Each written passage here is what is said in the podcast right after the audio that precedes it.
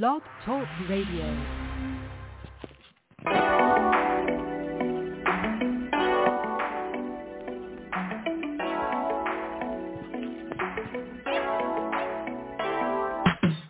Get the glass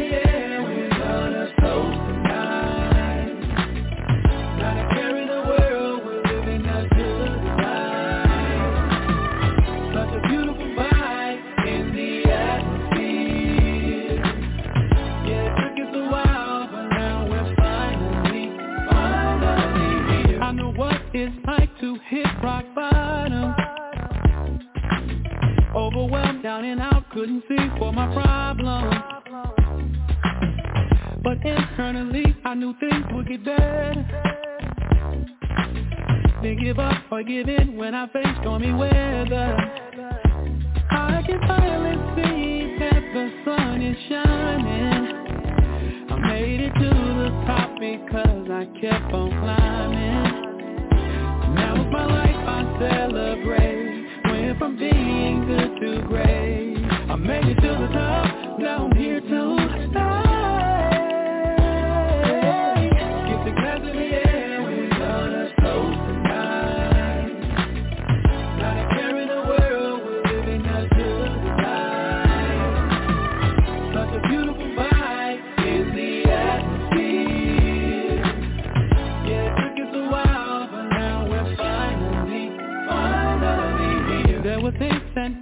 I lost in the process.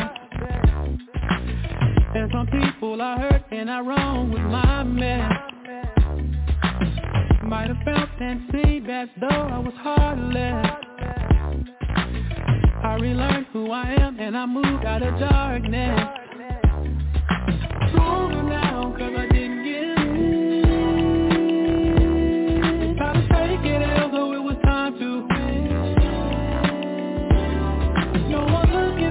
their life is done. So lift the glasses up cause we about to have fun.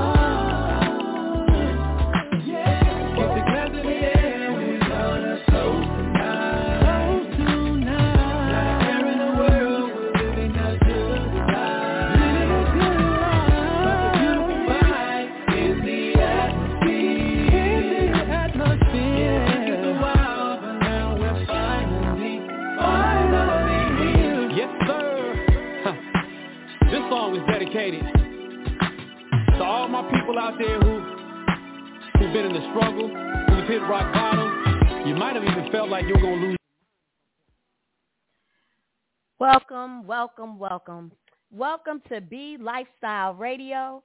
I am your host, Letitia Dorsey Magaha, certified life coach, and I welcome you to my show today. It's Wednesday, October the 25th. It's 9.02 p.m. If you're listening tonight and you want to discuss a particular topic in the future, drop me a message in the chat or reach out to me on Facebook and or Instagram at Becoming Excellent B or email me at becomingexcellentb.com. Um, you're looking to improve your life, if you're having relationship problems, questions, uh, reach out to me. I have years of experience in untangling messy situations, and I would love to help you. So reach out to me. I want to welcome my partners in crime. Um, I got DJ Sean. What's up? How you doing? I'm doing good. When when you come on, are you reading? Are you reading from a cue card or something? A Or cue card. Yeah. So that's I where I'll be. I'll be here laughing because I'll be like, "You reading from a card?" Let me tell you. let- I'll be honest with you. I am. I, I write it down so I could Oh, okay. um so I could be real clear and I don't miss anything. So yeah, I, I write I figured. write everything down. Um, I'm not. How, I'm just. I'm just laughing with you. I'm I'm doing good. I'm just waiting. You know, your show's awesome. I'm glad that we were able to bring you on board and just keep doing your thing. And I love what you do. I, Love I appreciate it. I, I really, really, really, really appreciate it. Um, you and, and Robin, you guys have it, it's this is a highlight of my whole entire week. It is. Um, tonight we are we have some special guests in the house tonight. Um, I have two special guests, and they're going to come on and talk about their experiences. I call tonight's show "Back from the Dead," and I picked um, that topic because in a couple days it's going to be um, it's going to be Halloween. So. So we have um, some harrowing stories tonight that I want to share with you guys. But um, before we get into that, I really wanted to, before we get there, I'm waiting for my other partner in crime, uh, Antonio Magaha, to get on. I think he's occupied right now, but he's going to get on get on in a minute. I want to play a song for you guys from the beginning that I got a hold of a new artist a couple days ago, and I this guy is from the out of the UK, and his name is L L Mian. Have you heard of him, Sean? No, I haven't. Well, I'm gonna play. Um, I'm gonna play one of his songs, and before we get started, and you let me know what you guys think about this guy. All right, let's go. All right. All right.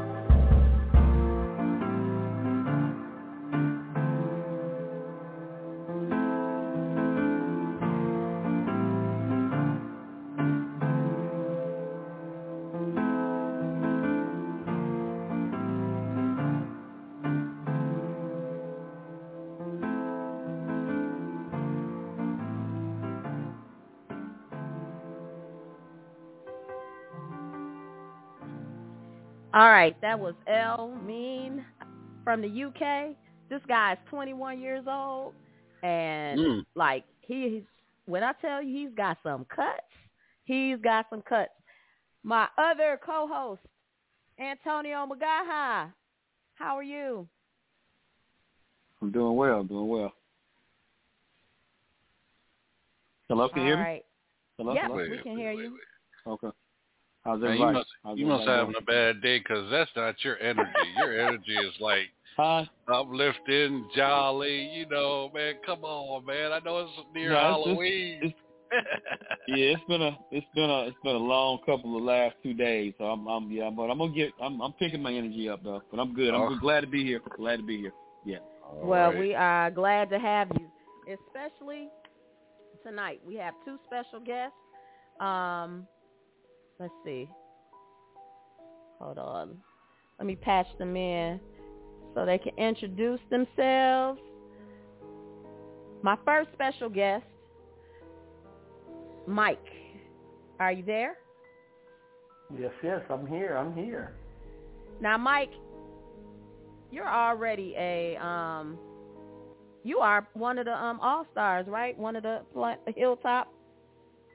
Yes, that's true. Yes, ma'am. Hilltop, And- Hilltop. Hilltop All Stars. I was on a show uh, a few weeks ago. It's I don't know, maybe it's been a month ago, and you were telling a story. You were letting us. You were telling us a story about how you died. Is that correct? Yeah. And so I asked you if you would come back and give us your whole story. So are you um are you ready ready to talk to us tonight? Oh yeah, I'm ready. I'm ready. I'm ready. Okay. And our other guest, Tanya Taylor, are you there? Hello? Tanya? Okay. Well, she maybe she's gonna she'll get back on. While we're um waiting for her, Mike, give us give us your from and give us your story. Wait, this is You said where from? broadcast. I don't read it. Let me just. How do I dial in, Ray? Um, aren't you already dialed in? I can do it by phone number too. Okay, do it by phone number. Just type in the number. Hello? Yes. I'm ca- Tanya. Somebody's talking. Mike, are you there? Yes, yes, I'm here. I'm here. I'm here. Okay, so we're um so tell us where you're from and what is your I, back from the dead story? I am from Shreveport, Louisiana. Shreveport, that's the top of the boot, top of the boot. Uh, my story is, I mean, man, it's, it's, it's so many parts to it, but my story is basically, uh, I'm I'm also an entertainer. I'm an artist, and uh, was coming home from a show. It what led, and, and not to throw anybody under the, under the bus, as they say, what led to the setup of what happened to me. The the promoters did not get our hotel rooms for the show we were doing, and uh, we were opening for a bigger act. I'll say it, Charlie. We were opening for Charlie Boy, and uh, so the town we was in, we already had to drive to the next town to get hotel rooms anyway. Well, and the promoter like, I like, hey, so what's what's going on with the rooms? Because you know, hey, we we gonna go ahead back because we had to drop my partner off at the airport that morning, and then we hit the road coming back to uh, Shreveport. He said, "Oh man, I forgot to get the room, uh, but it's at this hotel." So, of course, we go there and we see the big sign, no vacancies. Oh. So we drive around to about four different hotels. Nobody had no vacancies. So we tried, we were going to do the soldier thing. We said, well, hey, we uh we saw Denny's was coming up. Denny's 24 hours. We like, well, you know what? go to Denny's. We'll camaraderie, talk about things, get a buttload of coffee, eat mucho pancakes, uh, whatever is our heart desired at that hour, just you know, for energy to stay up.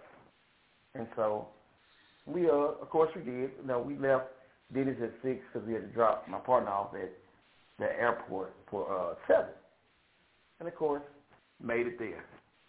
So uh, dropped him off. So I walk him in like, hey, he's headed back to Minnesota. Call you when we touch down uh, at our home. So get back in the car, and I made me.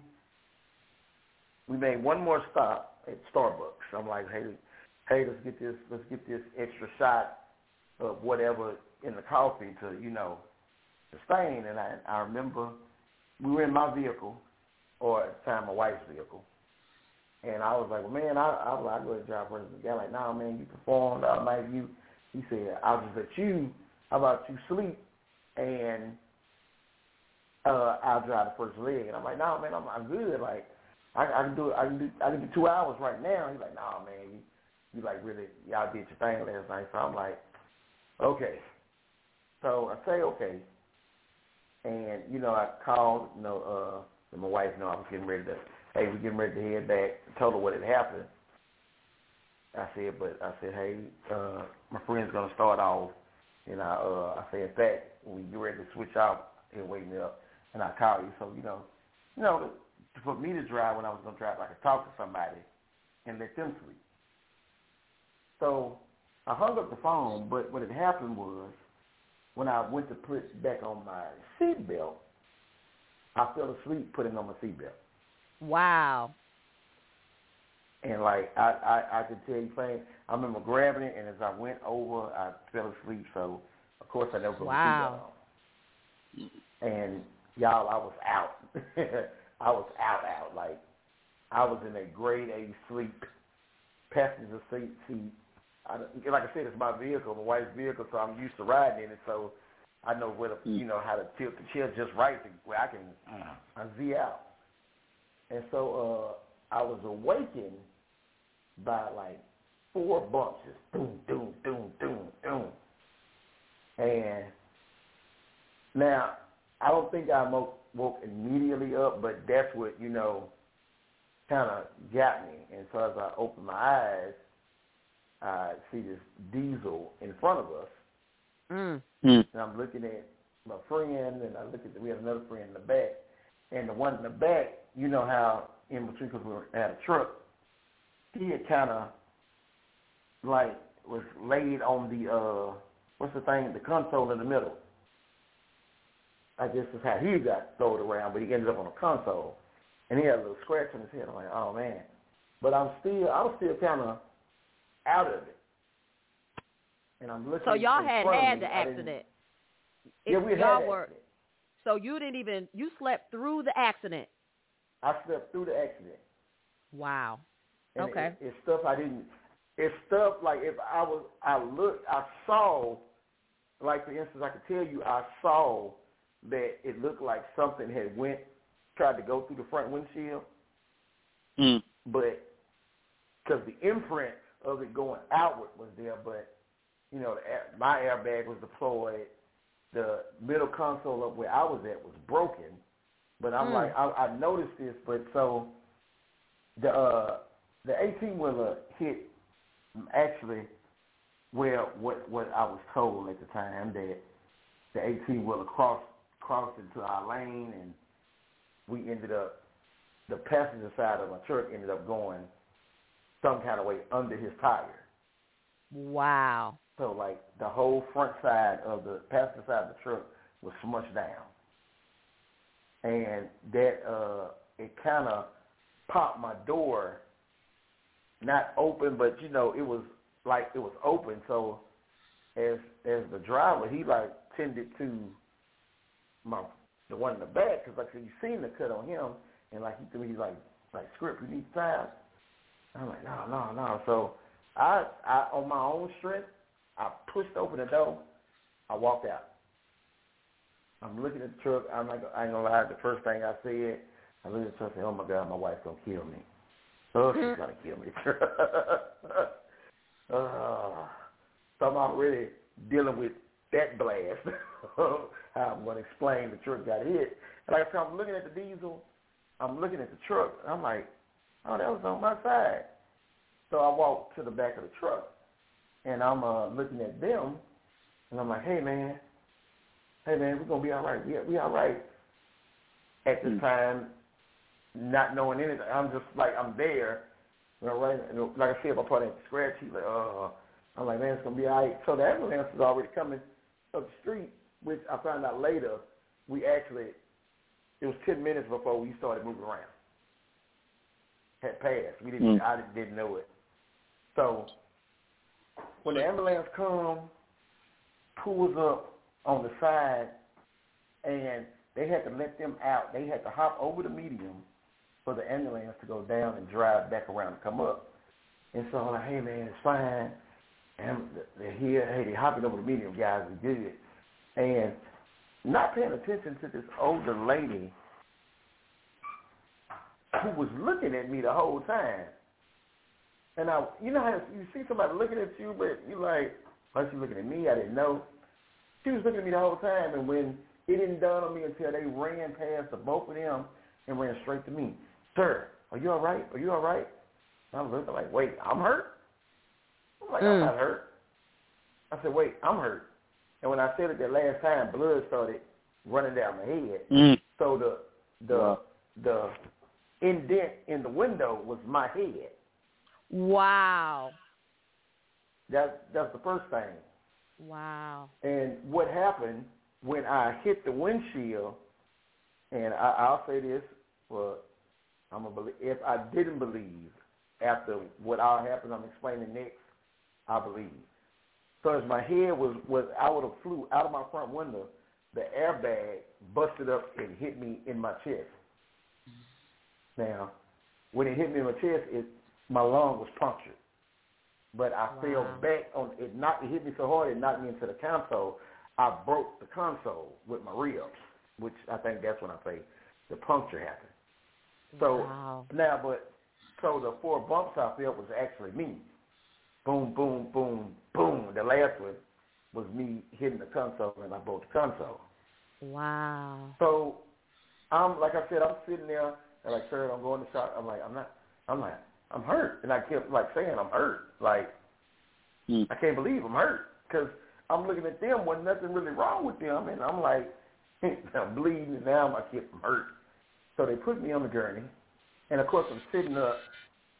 I felt the tinge in my ribs, but I was like, mm, okay, well, okay, I'm, I'm hurt, and I kept, they kept, I kept saying I'm hurt. So they rolled me to the ambulance, and as they rolled me to the ambulance, they laid me down to push me in so they could put me in. They laid me down.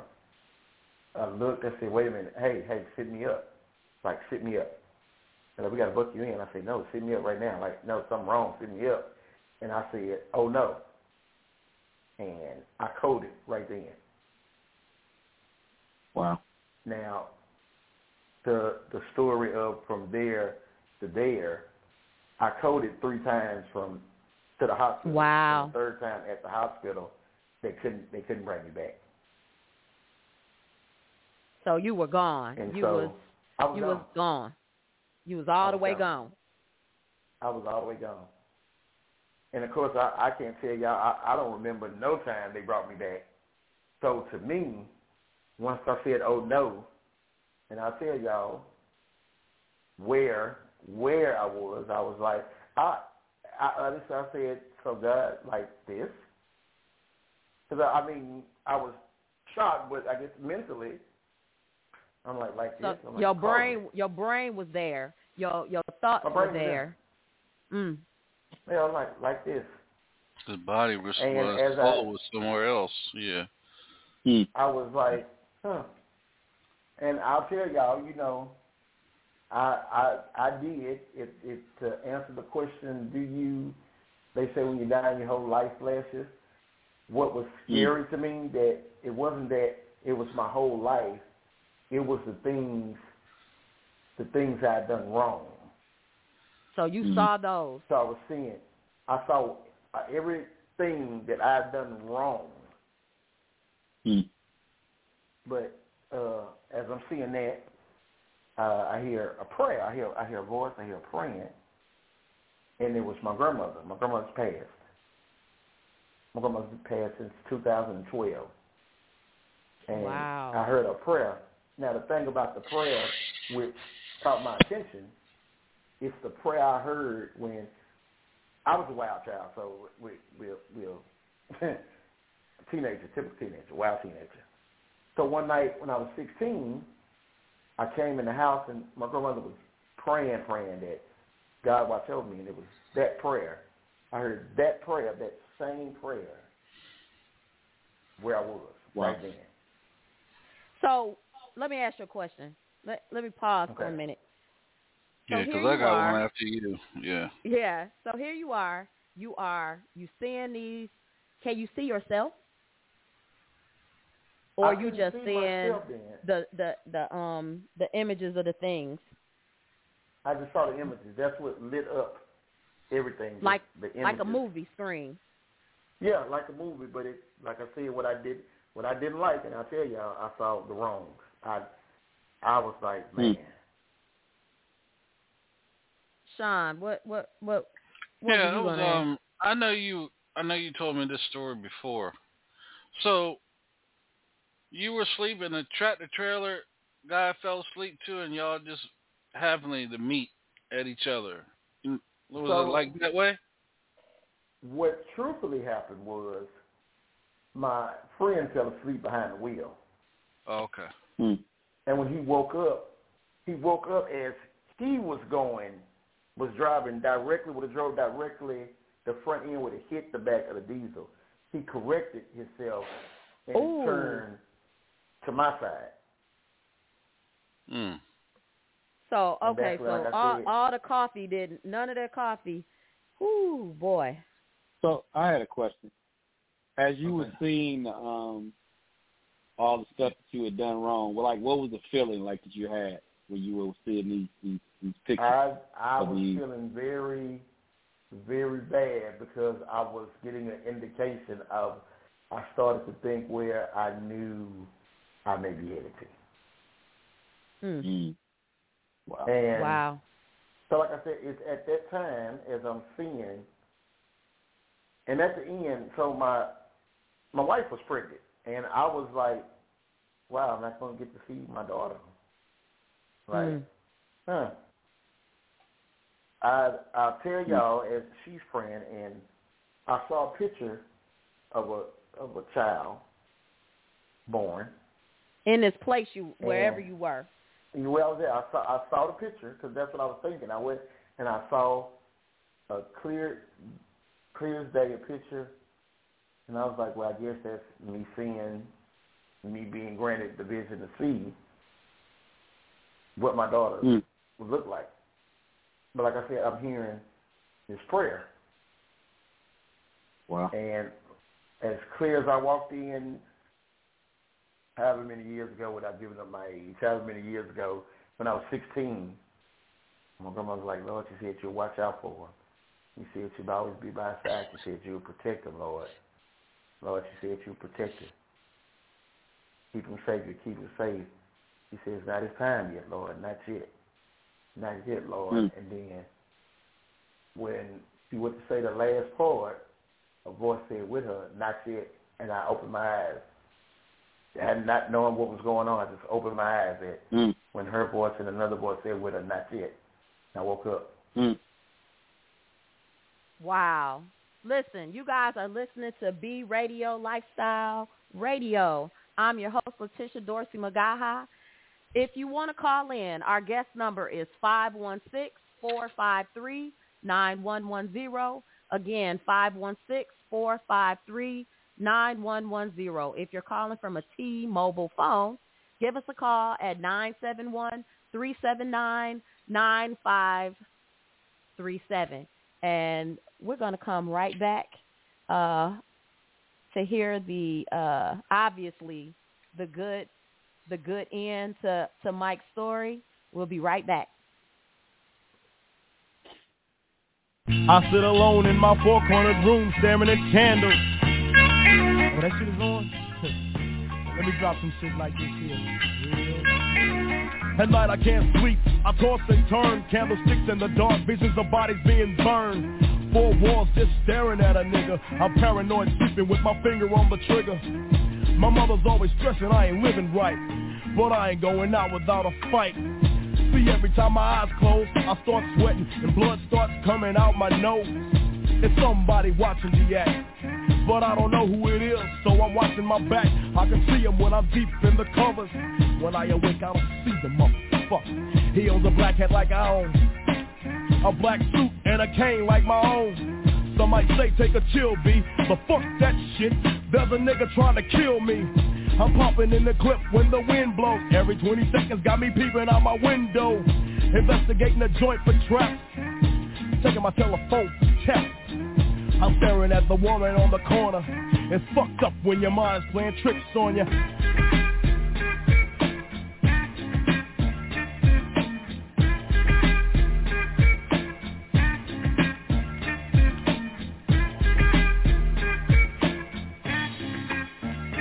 Make big money, I drive big cars, everybody know me. It's like I'm a movie star, but late at night, something ain't right. I feel I'm being tailed by the same sucker's headlights. Is that move that I ran off the block? Or is it that nigga last week that I shot? Or is it the one I beat for $5,000? Thought he had cane, but it was gold, not a flower. Reached under my seat, grabbed my papa for the suckers. Ain't no use in the line, I was scared than a motherfucker. Put the left in the Popeyes and better die quick. If it's going down, let's get this shit over with. Here they come, just like I figured. I got my hand on the motherfucking trigger. When I saw make your ass start giggling. Three blind, cripple, and crazy senior citizens. I live by the swamp. I take my boys everywhere I go because I'm paranoid. I keep looking over my shoulder and peeping around corners. My mind is playing tricks on me.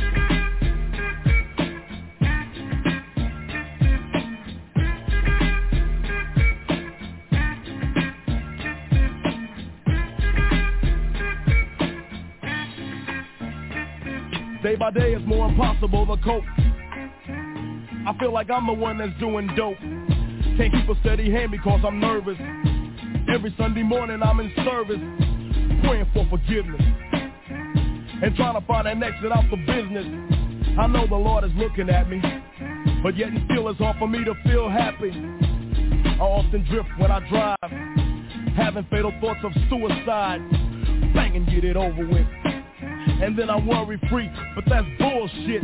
I got a little boy to look after, and if I die, then my child will be a bastard. I had a woman down with me, but to me it seems like she was down to get me. She helped me out in this shit, but to me she was just another bitch. Now she's back with her mother. Now I'm realizing that I love her. Now I'm feeling lonely. My mind is playing tricks on me.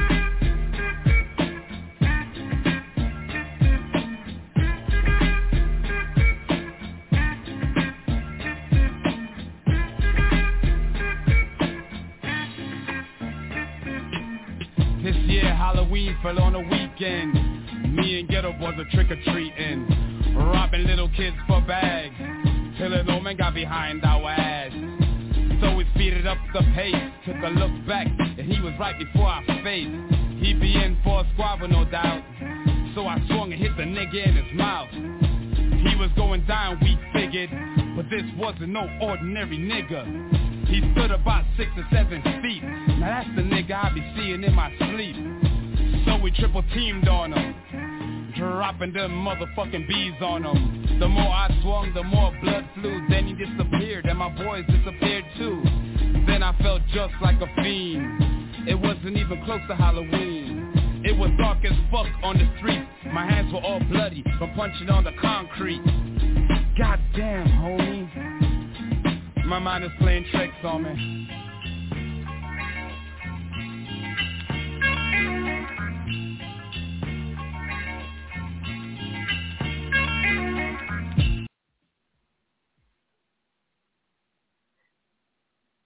That was the Geto Boys. My mind is playing tricks on me. That's old school right there.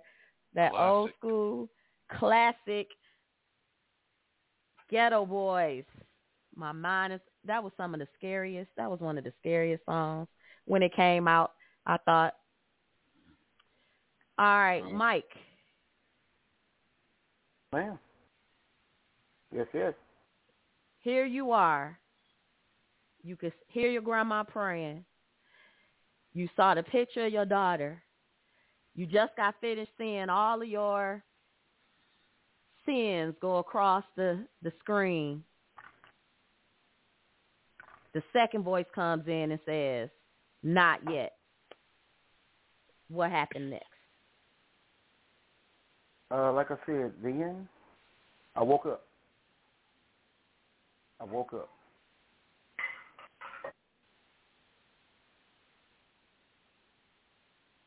So, when did you remember all these things? When did you realize that you you were dead? I think I realized it because I was even when I woke up, I still was like in a a state of shock with because I, I remember what I just I remember seeing what I had just saw. Mm. Now that I remember is plain as day, but I guess I wasn't capturing what had just went on, what I just went through. Mm. So when did it So really hit you though? When did it like It, really, really hit you that you had a near death experience or back to life experience?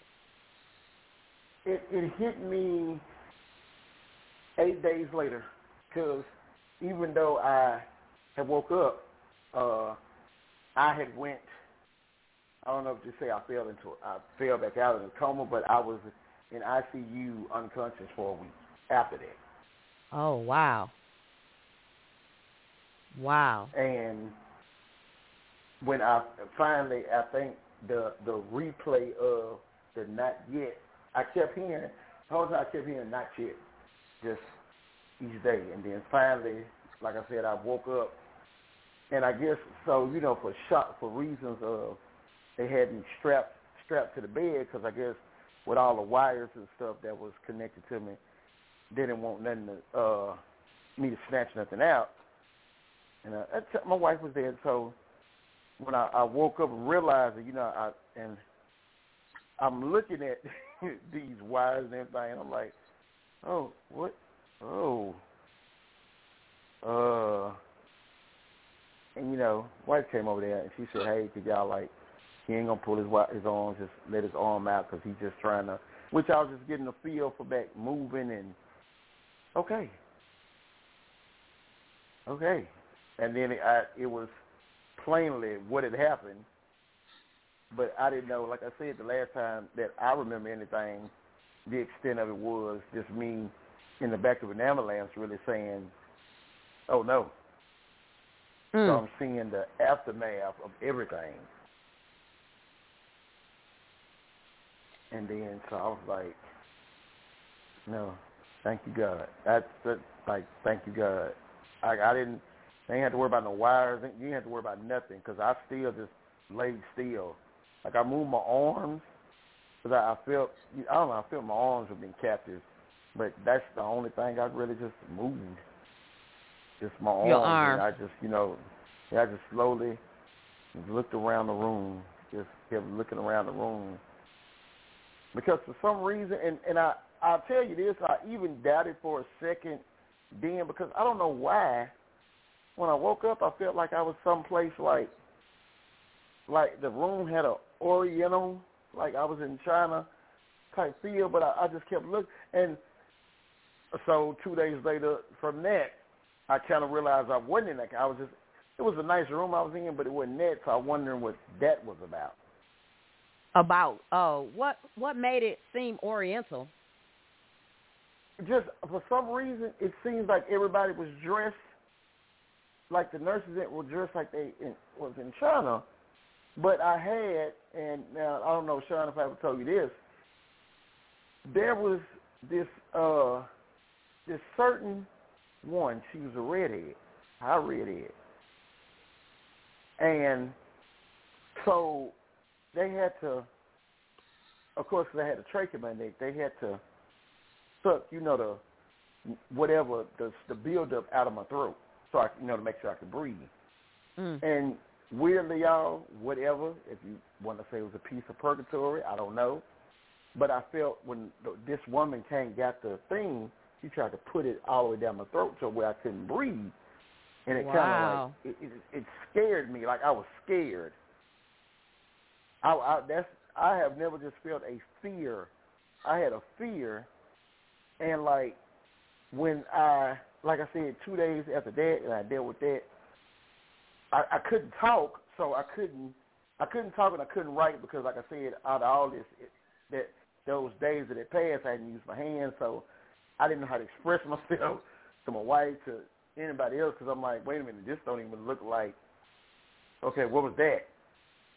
And so I remember when I could finally talk, I asked my wife, I'm like, where's the redhead nurse? She said, redhead. I'm like, yeah, the redhead. I, I remember she tried to choke me with with the the uh Wow. the tube thing. She like she like Ross, well, well Mike.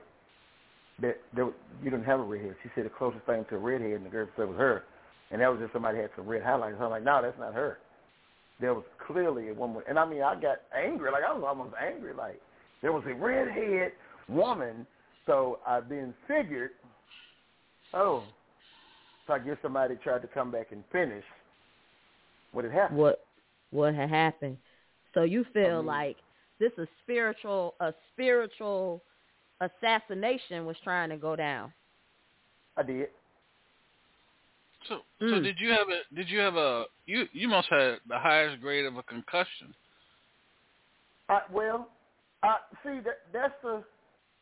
I be. guess I did because I still like I just now got all of my medical records like uh last year. I finally got everything, and I was like, that was everything from the wreck and everything. I, I was like, and I'm like, wait, all this was me in the hospital. I'm like, and down there, and like I said, the you if you see my head now, you you can't tell that my head went through uh imprinted, indented a windshield that hard. Wow. Compared to when I was in there, you seen the cuts where my forehead was all cut up and everything. But now you look at me, you can't tell. You couldn't tell. All right, we have a um a caller, four seven eight caller. State your name and what's your question? Hey, this is Marquita Sands.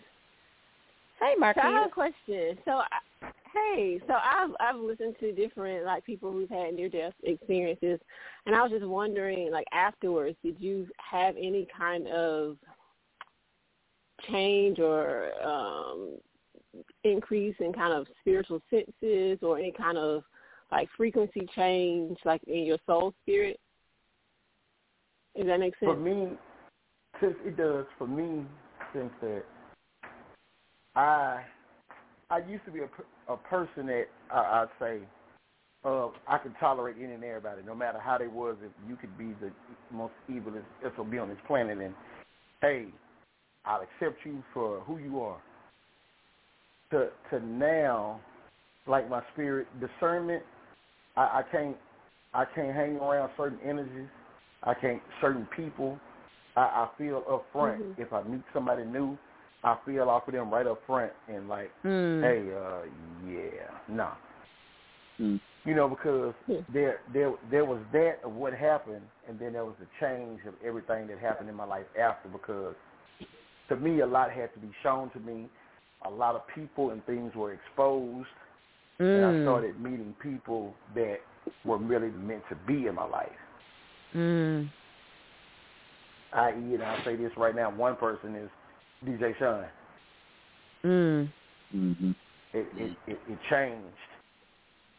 It, it changed. Like I said, Wow. I, I can tell y'all, I was from the life of the party guy to, you know, push away from everything that just ain't just ain't really meant Meant. or for me. So, do you think that um that severe it took that severe of a situation to ch- to like totally change your whole life then, huh? One hundred percent yes. And I would, t- and why I would tell you that for years before my grandmother passed and my aunt passed last year. My grandmother been telling me for years, son, you need to slow down. Son, you need to slow Mm. down. You You always on the go. You you you you, you every day you pushing yourself. You go out to do this. You go out to That do that. sound like me telling you the same damn Uh, thing. You exactly. Okay. and, and when you told me that, I realized you heard this before. Mm. What what was your end result? And it, it was my aunt and my grandmother before this happened. They said, "Hey," it, they said the warning is it's, it's better you slow down before you hear it. Humble yourself before you have to be humbled. Mm. I was I had to be humbled. Wow. I had to run into something that I couldn't get up and just ah. Couldn't shake it off. So for me, yeah, one hundred percent it changed me. Man, he used to make me mad, boy. I said, man, if you don't slow the hell down and sit your ass down somewhere, like, he used to make me mad, boy. It was- I know you conflict just Chester. breathe, breathe. It ain't going nowhere. Most of it was music, and I was like, bro, music ain't going nowhere. I got you. Mm. Relax, chill. Chill out. Look, enjoy. yeah. Enjoy. Hey, Sean. So, He, he came out of a coma wanting to do music. That's the first thing he talked to me. Man, I got this song. Like, dude, you just come out of a Wow. coma. You talk about doing a song. is this Scrap? Yes, sweetie, it is. Hey, how are you? Thanks for joining our I'm show. blessed. Yes, ma'am, definitely. All right. So, what would you? Um, we're gonna take a little break in a second. What would you say? What is the most? What can you give our listeners? Like out of all of this, this major experience, um, Mike, what would you say to our listeners um, that could possibly change their life before they have to go through an experience like this? And uh, we're going to come back with part two and our uh, second guest in a minute. But what would you give to our listening audience? What did you get, and what can you give out of this experience? For me, it, it is, it was. I would tell anybody when when you're getting the signs of to to slow down because sometimes pride, pride, that lifestyle, it, it takes over who you are completely. The, the Mm. child I was raised to be, the man I was raised to be, for the Mm. lifestyle and the things I fell into, I turned my back to everything that I was taught. And I'm gonna say this here: with my grandmother, it wasn't an indoctrination. It was a you're gonna you we're gonna live by study to show God self approval. We're gonna go beyond just reading this. We're gonna study. We're gonna go in back. We're gonna. So when I say I turned away from all that, that I had to be humble. One thing I tell Mm. anybody: humble yourself before you have to be humble. Because when He has to humble you, you're not gonna like how He does it. It's gonna hurt. It it's really gonna hurt. Painfully so. Wow. Wow. Well, I, I want to thank you for. Oh, go ahead. I'm sorry. And just don't be afraid to not go with the crowd. It, it, it's I, I I can honestly say now it, it's okay if it's you if, if it's just you if it's just one you don't have to fall in. I, I don't I no more have to fit in to fall in. Mm. I, I don't mm. I don't I don't need it. You you don't need it. Who's ever listening, you don't need it. If they're pulling you all kinds of ways to go do this and go do that. And one thing I, I scrap heard to attest to this, y'all. If I tell you before this, I could tell you about the night I was trying to go do some stuff I shouldn't have been doing, living a wild lifestyle, and end up having a heart attack in Walmart. And Wait a two minute. days later, went right back to doing the same thing. This is This you. before the wreck. Oh, Th- so you had the wreck. got you got you had got a knock on the door and you didn't answer it the first time. I'd already got Right. He peep he peeping out the blind like a crackhead. That's what was happening. Yup. I trip all y'all out, which trip them out. And that's when grandma told me God was with me then. She said, you don't realize how long God has really been looking at you. My numbers, when they came and got me out of Walmart, when they said I should have been dead, I was 400 over 299. I should have Wow. died in Walmart's bathroom. Man, Wow. before we go to before we go to a little break, I, I just have one more question. Do obviously you have a major purpose in this earth. Do you feel like you have fulfilled it yet, or are you close to it? Have you figured it out, or what? I, I figured it out. I figured it out because I what what pushed me to why I just it? the message I said years years ago. I was called to do something and I ran from it. Not only did I run from it, I tried to do everything not to be that person. So Mm. years later, and I'll just say this to sum this up. So years later and now, my music name became Scripter Messenger. Mm. Because it's always about the message. Even whatever song I do, it's the message that I get. I want you to catch the message. Antonio, you It's can uh, identify with that, can't you? Very much so. Message in the music. All right. Thank you. Thank you, Mike. That was a whew, a riveting story. And I thank you for um, being on my show tonight. Um, I, we, we'll have you back again uh, to talk some more about your purpose and how this um, how this situation has affected your future um, at another time, if you don't mind. Not a problem at all. Not at all. All right, we're going to take a music break, and if you want to call in, our next half is going to be just as riveting. Uh, our next guest, 516-453-9110. That's 516-453-9110. And if you're calling in from a T-Mobile no- number, 971-379-9537.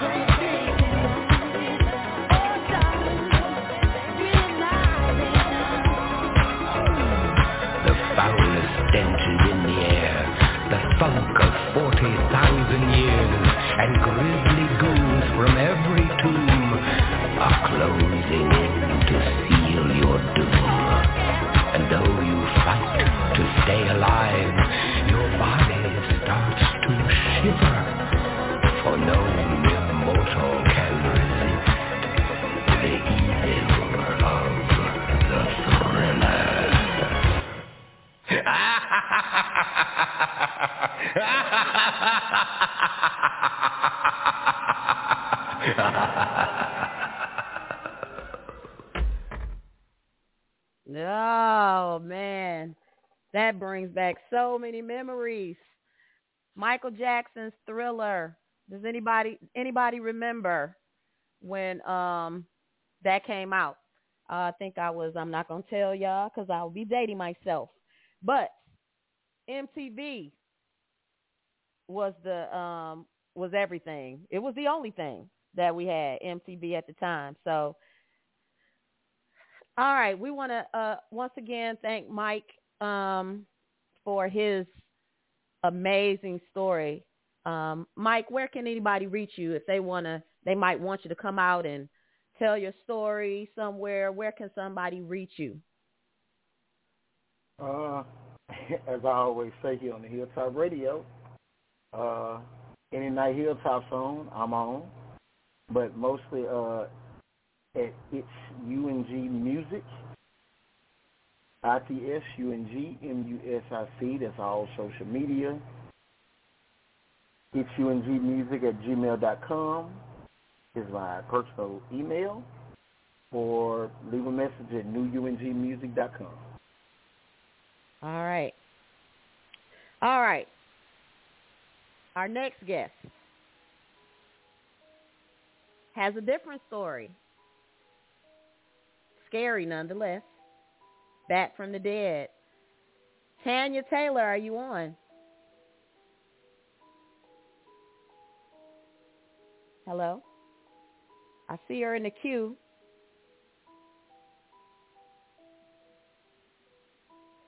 Can you hear me?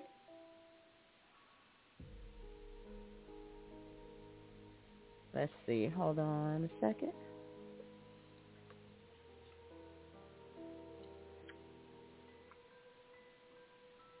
Tanya, are you there? Okay. Well, she must. She's getting it together. Um. Anybody else on our on our line right now? Um, Antonio, Scrap. Any of you guys have any brushes with death coming back? Sean. Only when I was stabbed. I mean, that wasn't where I was praying to God that it, you know, that it didn't get, wasn't it worse than what it was, you know, stabbed in the neck. Stabbed in the neck. Yeah, Wow. stabbed in the neck, in the ear, and six more times in the back. Yeah. Wow. Literally Wow. stabbed in the back, huh? Yep, six times, and then I was able to reach around and uh pull the knife out my back. She took off running. I ran after her. Didn't see where she went. Came back in. Went to the bathroom. I was the doctors and them say I was in shock for a long time. Went to sort of like Mike, sort of like Mike. Went to the bathroom. Went in the bathroom. Looked at my neck. I said, "Damn, you know my neck's sitting wide open, ear hanging by the lobe." Oh my God. So um, I go in the room, put a hoodie on, take the hoodie part, stuff it in my neck, drove myself to the hospital. Got to Oh. the hospital. Uh, first thing I looked up, I saw was um, uh, a state trooper. Yelled out to him.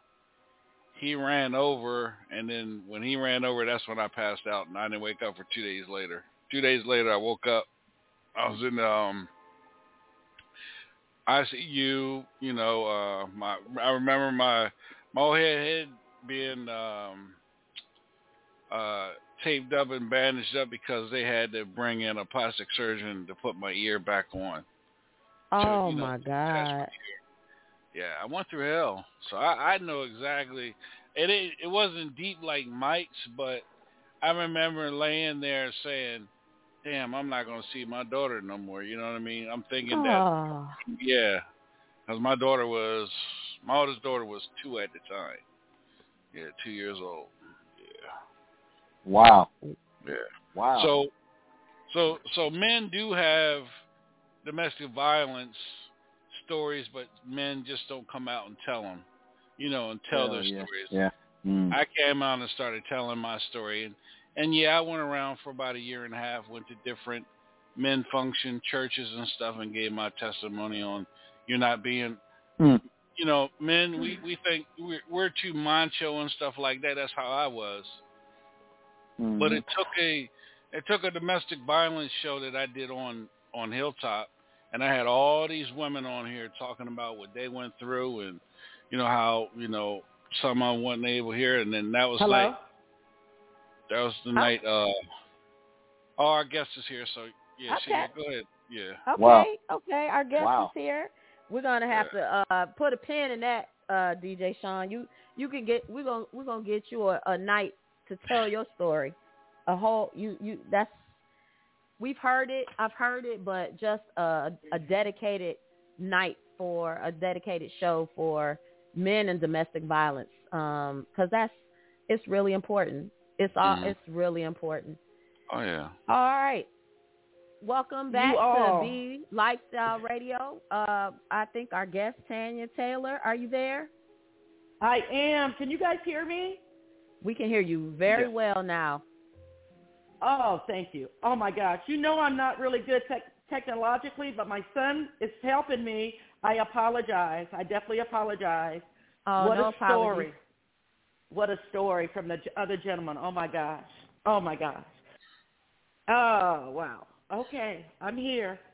You're here. So, uh, tell us a little bit about yourself, and let's. Um, we are in round two, second half of our show, BE Lifestyle Radio. I'm your host, Letitia Dorsey Magaha, um, and tonight we're talking about Back from the Dead. Back from what the do you. Back from the what do you what do you know about being back from the dead? All right, Hmm. all right. Well, I'm going to start off. I'm Tanya Taylor. Um, I'm 57 years old now, but um, I- got a message a long time ago, and I'm, I think it's kind of fitting for tonight. It's a little different, but uh, the God gave me a message uh, years and years back, and it was pearls from the pit. Pearls Hmm. from the pit, and He gave that to me a long time ago. But anyhow, um, my my testimony is I, I was raised in a house with uh, four people, single mom. Um, mom was uh, abusive of alcohol, wasn't really available. She worked three to one o'clock in the morning. She was a bartender at an NCO club, and um, raised with four siblings. Um, and one of my well, I'll say one of my siblings was from the seventh grade, addicted to drugs. Um, my brother, and um, so we watched a lot of my mother's alcoholism, my brother's addicted to, to drugs, and then as we as we grew up, um, in high school, my mother was very very strict, always coming up, and I was very resentful of that. And I think it pushed me in a direction to where once I was able to catch any form of freedom, I rebelled against the strictness, and I began to move into a direction of first uh, marijuana, eighth grade, little speed, eighth grade, um, advanced on probably first year of high school, high school to alcohol, and I just you know progressively you know progressed, but excellent grades in high school. You know, did fairly well. Was probably um, out of my peer group. Um, only needed one class as a senior to graduate. But the alcohol abuse, the marijuana, the usage of drugs, watching what was going on within my home, um, my brother being on heavier drugs, it Mm. all became relevant. Um, once I got through high school, making it through, feeling somewhat, you know, uh, I was voted the most likely to succeed. Very, very pretty. Never had a problem in the dating scene with guys and men and stuff. Wanted to be known more for the just beauty, though. I wanted to be recognized for, you know, who I was. Good person, great heart, still the same person, very loyal, good-spirited person. But had, um, you know, a couple of relationships, you know, the jocks in high school, um, did a couple of those. And I ended up with a gentleman that I uh, adored, um, the second jock from high school. And right around that same senior, well, I'm going to say sophomore year, going into junior year, um, began to date him, pretty much fell in love with him, resisting my mom's strictness, got to a Mm. point in the home, get it anymore. I've got to be able to go out and do things. So I began to um, rebel and pretty much just if I can cuss, take the ass. I knew Uh oh. I knew I was going to receive return home. Knew that. And She's I got Hello, to the point of re- Tanya. Can you hear? Yeah. Uh, Can you you kind of went. You kind of went Can away from now? the mic. Yeah, that's that's perfect. Right there. Okay, I'm going to move away. So I just got to, to the point where I just began to rebel against the strictness, and I began to move towards the person that was giving me the attention to be out and about and you know out in the street. Mm. And senior year of high school, I'm watching my brother all along the way and his addictive behavior. Uh, really very sad, but I'm watching it, not under, really understanding it. But then I got to a point, maybe senior year, or right after senior year, where this boyfriend I had went on a, a run to get drugs, missed my graduation, devastated me. But when he came back, he had a brick. It looked like almost a loaf, a ham. I don't know if you've seen processed ham. But it's in kind of a loaf of, Mhm. of cocaine, of crack cocaine. He had Mhm. brought it back um, from California. I was so devastated that he missed my graduation and all that stuff. But anyway, um, he, we, he, we're using, we're using. I'm not wanting to use. I'm wanting to party, hang out, have a good time like we always had. And then I just remember that night turning into almost a nightmare because um, I didn't understand what was going on. I didn't understand why we're not connecting like we used to, which was a need of mine to connect. And then that was my first taste of really that the addiction. Then mm. after that that stint, then we're right out of high school. Three days after I graduated, then I go start you know hanging out on a different level. You know, I have a gentleman down the street that he he he has cocaine, and I begin to sell for him at parties. So I'm like now this big shot, real pretty girl, um, you know, always got the attention. So it's also very helpful for me to be able to sell these drugs. And mm-hmm. so at first I start off and I'm selling drugs, going back, re-upping. But one day I went down to re-up and my brother's there. Mm-hmm. And I have the drugs. My brother's a dope fiend. Mm-hmm. They're smoking. Now they're smoking these drugs. And I remember it from the Jimmy situation the day, a few days after graduation that I hated, hated the whole environment, hated everything about it. But now I'm down here in a different environment and my brother's there.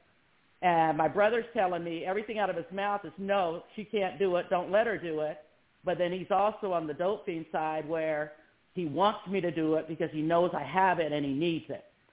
So Mm. therefore I get allowed into the cooking up, the smoking on the pipe and hitting it. But this time when I hit it, were not like the first time, this time when I hit it, a whole different mental, physical, whole different spirit Wow. came over me. A whole different spirit came over me. I immediately dropped on the ground. I'm looking around for, you know, going through the whole whole shebang, the whole looking for rocks on the floor, just the whole mentality just shifted in that moment.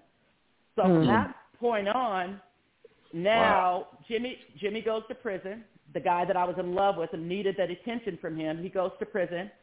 And then now I'm out here. I'm at my mom's. My brother's there. And now I've got this little, this monkey. it's a slight Mm. monkey, but it's a monkey. Okay, so now I'm no longer delivering back to Beefy, the one that I was selling for at parties. I'm now it's short. Money's coming back short. So now I get cut Mm. off from that.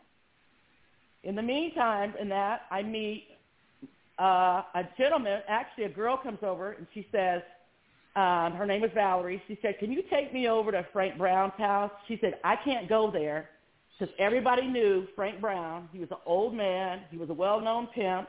He was a well-known drug dealer, um, and all the young girls in a whole area where I live knew that you do not go over to Frank Brown's house." Well, I got this monkey on my back, and this girl asked me, "Hey, can you go over to Frank Brown's and get something for me?" And I'm like, "No, you know, we, we I can't go over there. You know, I can't be seen over there." Um, well, my addiction and that monkey on my back said, "Well, just go this one time. Just go this one. Hmm. You know, you can go for, but you know, just take some, take some off her, off the, off the rock. Just take you some." So I went Hmm. over there. He opens the door and he tells me, "You're Miss McGaha's daughter." And I said, "Yeah." He goes, "What are you doing over here?" I said, "I just came to get some rock." And he was like, "Well, come on in." And I went in and then went to do did the transaction, and then he said to me, "With your fine bow-legged ass, you have a welcome invitation to come back anytime you'd like." And I was like, "Thank you, Mr. Brown." You know, and I'm leaving. My mom knows. My mom's at the NCO club. He runs the gambling thing downstairs, so he's very well known by my mom, and known in the in the in the in the area as well. So anyway, I leave there, but I I keep bringing in my ear that welcome invitation to come back. Mm. So I leave there, deliver this stuff, and then that then I know that any time that I'm, you know, this this monkey's on my back, and I know it's around the Mm. corner. I know it's at his house. So obviously, I start creeping back over to his house, creeping back over to his house, and um, got so this is where the addiction from just a monkey on my back went to full fledged addiction to crack cocaine. Uh, 1985. Um, I am cutting off bricks of cocaine at this point. Mm. He's 61. I'm 21. He's uh, Mm. likes me. He respects my mom, which actually saved me in the whole thing. But I've got a welcome invitation to come back, and I took advantage of that welcome invitation because I, the monkey, was on my back. So when I Wow. began to, to get addicted, I had the loaf in front of me. so I'm chipping off a brick as much as I wanted to chip off the brick. Wow. Obviously, and obviously until things changed. So now, after he's observing Mm. me, I'm observing him. Now to chip off the brick, it's going to start costing something. So then every time that conversation would come up, which was robe time, then I would tell him I need to go home. My mom's going to be mad I didn't do the dishes. I'll come back later. And then I wouldn't come back until the next day. So anyway, that game began to catch up with me. I got Mm. uh, very strung out, very fast, and in a very, very uh, high manner. I wasn't out having to hoe. I wasn't having to hustle. I wasn't having to do anything. I would just have to show up on that corner. Uh, I was 21. He was 61. Within that Wow. first year, I was pregnant with this child. I would go on little trips. He would go to, we would run, you know, do the little drug runs. I was, me along with three other girls were packing ounces or wh- whatever we could fit in our cavity, if you know what I mean. And we were running drugs back from Las Vegas back to Utah and just got to, to a place where just extremely strung out. Well, then he starts catching on to I'm still in. I'm I'm getting extra rubbers. I'm I'm I'm busting them open in the uh, rest rest stop. I'm repacking me a package, and then when we get back home, it's coming up short. So he starts catching on to that I'm fiending. I'm not, you know, this little sweet little, you know, high yellow girl, but she's a dope fiend. So then I started having to go through all these different changes to get the drugs. So he would literally tell me, you want some of this dope? Look in the mirror and tell yourself who you are. I'm not going to give you nothing until you look in that mirror and you need to claim who you are. Mm-hmm. And I would want the drugs so bad that I would be so angry with them, so frustrated, but I know I needed that dope. And I would look in the mirror and he would say, tell yourself what you are. And I would start saying, you're a thief. Uh, You're a dope fiend. You're, and I would start naming all these very vulgar, negative things about me. But the, Mm. the but the thing that was that was different is I would be saying it, and God would be in. I would be looking at myself in the mirror, and I mean screaming it because He would make me say it loud, and God would be looking back, going, "No, you're not. No, you're not." Mm. And everything I screamed, God would tell me that, "No, you're not." And I'd scream the next thing, and He'd say, "No, you're not." Wow. So that that was a that was the first rescue. That I knew God was with me, but I also was succumbing to what I was involved in, and I knew that. So then it got to the point where I'm still he he he's he's now you know measuring out this drugs, but I'm full fledged strung out. I got a baby. I'm pregnant on the way. I'm pregnant. First road trip we went on, I'm pregnant. Um, I met him in July.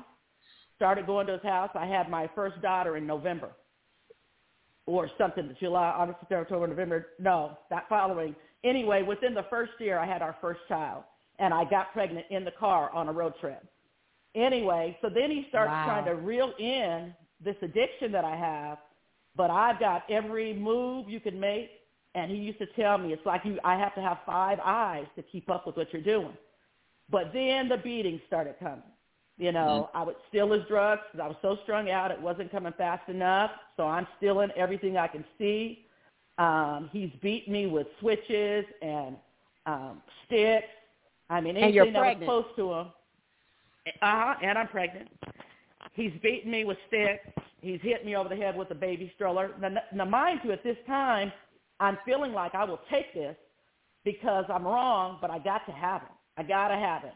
And he's not getting ready to measure me out. I'm too strung out. I was very headstrong, very. But anyway, I'm taking these beatings. I'm getting beat. I'm getting put out. I'm standing in his. He had a big picture window in the front of his house. So I literally stand in that window when he wouldn't let me in, and I would hit an empty crack pipe just to draw attention, just so he would let me in the house. And he would, after a while, he'd be like, "Let that crazy, you, you know, mother chucker in the house where she gets me busted." And I knew if I did these crazy things, that I would get in the house. Once I got in the house, I'm stealing everything I can find. He can't lay nothing down. I'm taking putty out of windows. I'm taking putty out of windows and putting the four corners of putty back in after I steal the, the baby bottle full of rocks out of the sink. Wow. Um, I mean, I'm just off the chain, literally off the chain. So then we get busted. He goes to prison.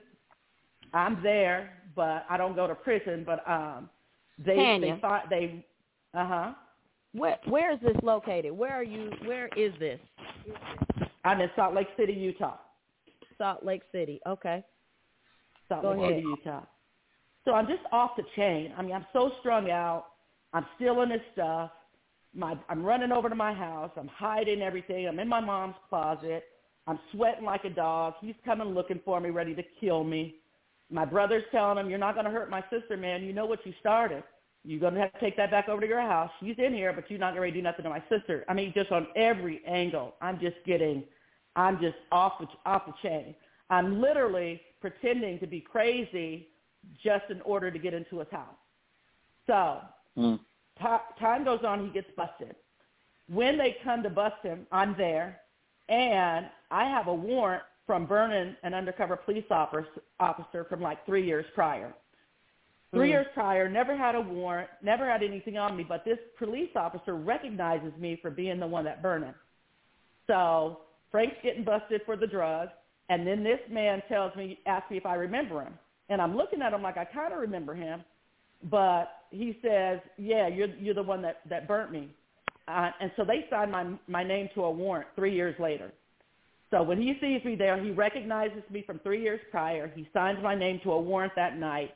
I end up, long story short, after going in front of the judge, going through a couple of treatment centers, I go in front of the judge, and the judge tells me, Miss Taylor, I've seen you. You've taken your second bite at the apple, and I don't see it in my favor to give you another chance for drug treatment.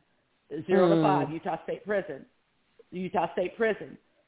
But when I tell Wow. you, going to prison literally saved my life.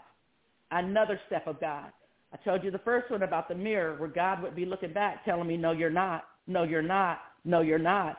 And I would be saying that with authority, but I was only saying it to get the drugs. So second, second, second saving was I went to prison. When I went to prison, I weighed 96 pounds. So Wow. wet, completely, I mean, just so strung out. Um, and got in, got into prison. Um, they only and, and the judge and the probation everybody recommended don't give her a lot of time that old man has manipulated her. They were talking about frank. Although that wasn't really what happened. What i had did with the undercover police officers uh, burning them on the dope was well before i met frank. But they all connected it to be frank manipulating me which helped me because i only did three months in prison. Um, got back out back and, and would do well i would get out whatever treatment program they told me to do whatever they told me to do i would just do it I mean, with flying colors. As soon as I would leave that that center, um, I'm within a matter of a week, or with a matter of just a little bit of time, I'd be back on the crack again. But Wow. Frank, Mm. Frank, Frank, like the kids, you know, not Tasha's dad at this point, that's what he did. That was his lifestyle, and that's what I was returning to. I was returning Mm. back with the mindset I can do it. I'm good. You know, I would feel great. I've done the treatment, whatever. Anyway, disaster. Back and forth to pri- prison for from 80, 87 to 93. I probably Hmm. did four and a half years, four and a half years in that stint. Um, so that I'm, you know, this is this is you know quite a long time ago. So anyway, but that same monkey that chased me down, I ended up leaving Utah. He ended up in, in prison. I ended up leaving Utah. Um, couldn't take it no more. Couldn't kick the drugs. Back and forth with my daughter, Tasha, at that point. Oh, third time I went to prison. I hate to backtrack, but I have to. I was pregnant with Kiana, my second daughter from Frank, and didn't know it. So when I went into prison, I was pregnant and didn't find I didn't found out in prison. Wow. The ju- the uh, the board of pardons told me if you they were they were still trying to be lenient. We're going to give you nine months, but if you for any reason lose this child or have a, or miscarry, you are going back to you are coming back in front of us and you will receive the full amount of your sentence. So I got out of I got out of prison on on on being pregnant, had Kiana, made it. ah, I could tell you so much. Oh my God! Got out of prison. My water broke, and I don't know. I I got so much, so much. I don't know if we can do it in one in one sitting, but anyway, my water broke at the dope house. So I was out about a week. Uh, no, let me say I was out maybe a month. Let me say a month. I got my taxes back. I went to the dope house down the street. Wow. And I had them. I got my taxes that day. They called me and told me my, that I had my taxes. I had stole all the dope out of the Miracle Whip jar from Frank, all of it. And I'm pregnant. I'm just out of fresh out of prison. I go down the street, smoke all that up, and then they called me and told me my taxes are ready. I went and picked the ta- income tax check up and stayed down there all day. Well, Frank caught on at some point. These people will never spend this kind of money. Tanya must be down there. So he comes down there, and I'm hiding in the shower. I'm in the shower with the shower curtain pulled. They let him in. He mm. walks right back, snatches the shower curtain open, and, and tells me to give him give give him all the money. Just call him. You know, you can imagine what that looked like. I'm scared to death. I think he's getting ready to just beat the living crap out of me. I give him all the money, and then I stay there and keep smoking with what I have left. My water breaks at, while I'm smoking at the dope house. He's Mm. done taking all my money. My water breaks. I don't want nobody to know in there my water breaks because I know they're going to try to make me leave. So I sit there and I keep smoking crack, and my water's broken, and I have tied my sweatshirt around my around my waist. Wow. I have tied Wow. the sweatshirt around my waist so nobody will see this big old water stain in between my legs, and I just keep smoking. So after a while, they were like, Tanya, there ain't, you need to go home. You're pregnant. And no, I don't know if they smell it. I don't know what the thing is, but then they want me to leave. There's no more. He done took all my money. I ain't serving nobody, no breaking nobody off. So I go home, and Miss Brenda's there, and she's and I'm in I'm in I'm going into labor, and Miss Brenda was like, Frank, you need to take her to the hospital. I think she's in labor. He was like, I'm not taking her nowhere. he said uh, she she should have called the ambulance where she was at. So he's back there shining shoes because that's what he did on the side, you know, side work, and he will not take me. So I'm waiting up front, and I'm getting more and more labor. Finally, he comes out. Miss Brenda begs him, and he gets in the car, and he gets in my car, and I don't have no gas. He was like, "You don't have no gas in your car, and you don't spend eight hundred dollars today." He said, "Oh, well, get get in my car." So I got in his car. We get to the gas station. He doesn't just fill up. I'm in full fledged labor in the passenger side. Wow. He fills the car up to the rim, not just enough to get to the hospital. We get to the hospital, and my daughter's, and I'm telling her she's coming on the way, and he's like, "You better squeeze your legs together." So we get to the Wow. hospital, and the baby, she's in between my legs. So they come, Wow. get me on a stretcher, cut my clothes off, do all they have to do. But anyway, just I'm only saying this to say this is a level of where I was at in the addiction, who I was who I was dealing with in the addiction. And I, I had this stuff so readily and so much of it and I had just literally I wasn't crazy, but I had literally was was moving like I'd literally lost my mind.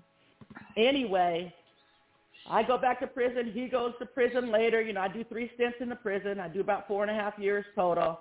I get out, um, go through a short stint of using again, and then I'm leaving because I want to leave. My kids are now. My mom's taking my kids to San Antonio. I want to go be with my girls. It's her birthday. The people that I'm with are treating me funny because I ain't got no money. Although you know I've been flossing them forever. Doesn't matter. Part of the dope game.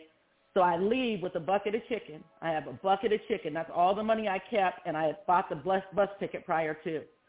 So I get to San Antonio, um, where my girls, my kids are. I try to stay there. I start working. I start getting a, stacking enough money, and then under uh, situation uh, with my mom's boyfriend, uh, we got in a big fight. He had been molesting me, which I didn't tell y'all. He had been filling me out while I was asleep a few years back.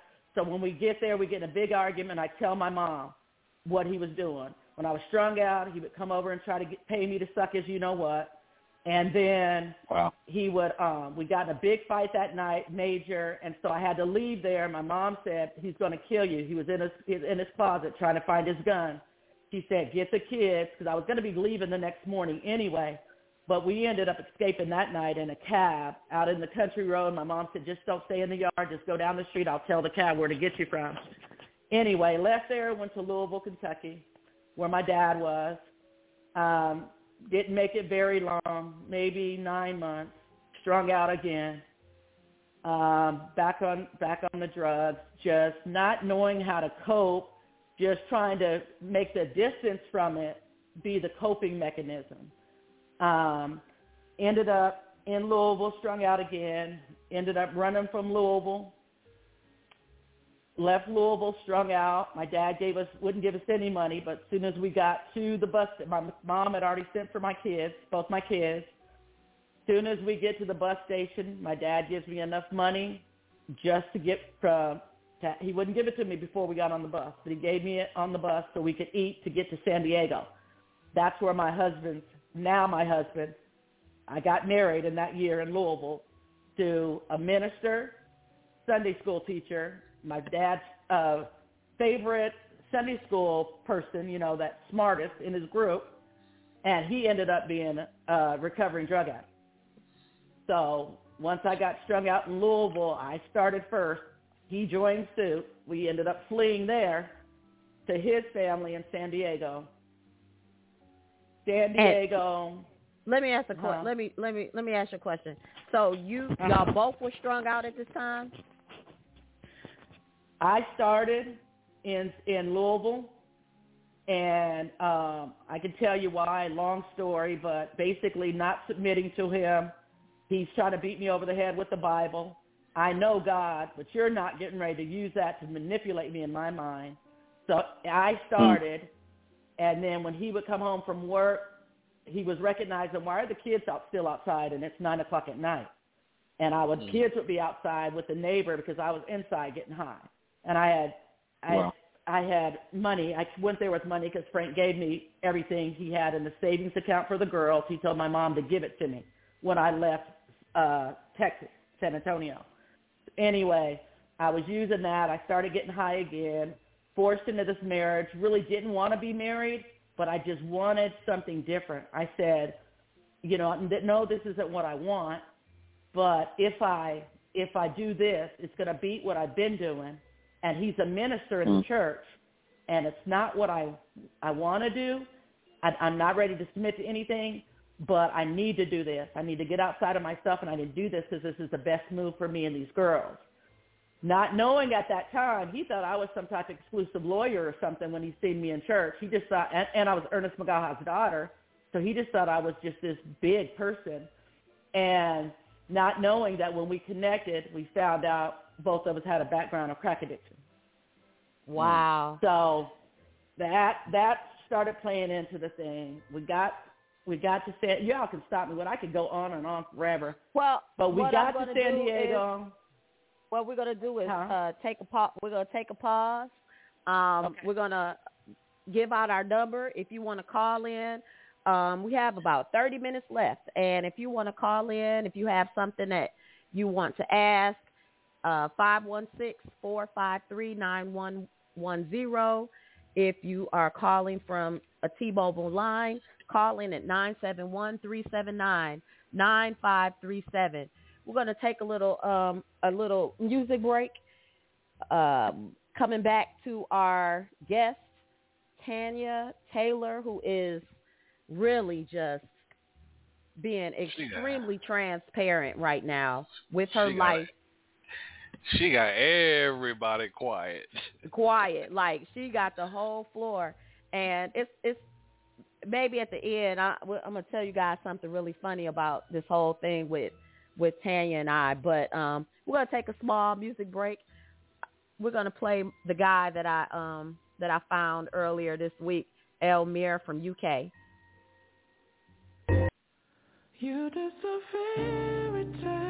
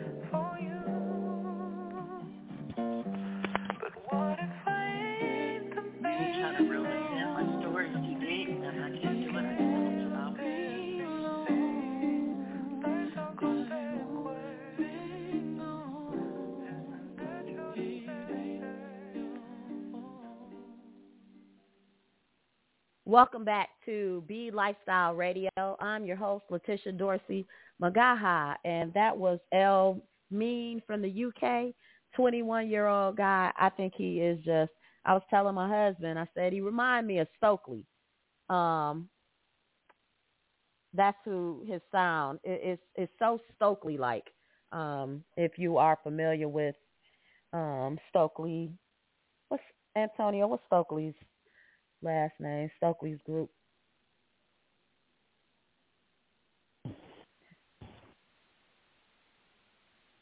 Stokley, I'm sorry, I have myself on mute. Stokley is the uh, lead singer for Mint Condition, for everybody Yeah. who's familiar. Yeah, that's that's he. It, it sounded so mint condition, old school mint condition. Um, we're back, episode seven, BE Lifestyle Radio, back from the dead. Tanya Taylor was um giving us a riveting story of let's see what what you say 1980 what year did you say this started you started Can this you hear me? i can hear you yep we can hear you 84, all the way up 84. until 84 till 2010, but not always in. I had many, many years of four years clean, four years clean, six years clean, three years Mm. clean. A lot of times where God rescued me along the way. But and my story is just so deep. I'm sitting here thinking of how much stuff I've missed. But if What's there's the another story? time, another opportunity. But yeah but I feel like you- I want to take a you. story Oh, i'm Uh, sorry the I'm getting story ready to that you you the story. were So- okay give, I'm going to give you the story right now. So San Diego, got to San Diego um, uh, with the trip. Got there, doing well, doing well in San Diego, in church. The Lord, that's when the Lord gave me pearls from the pit.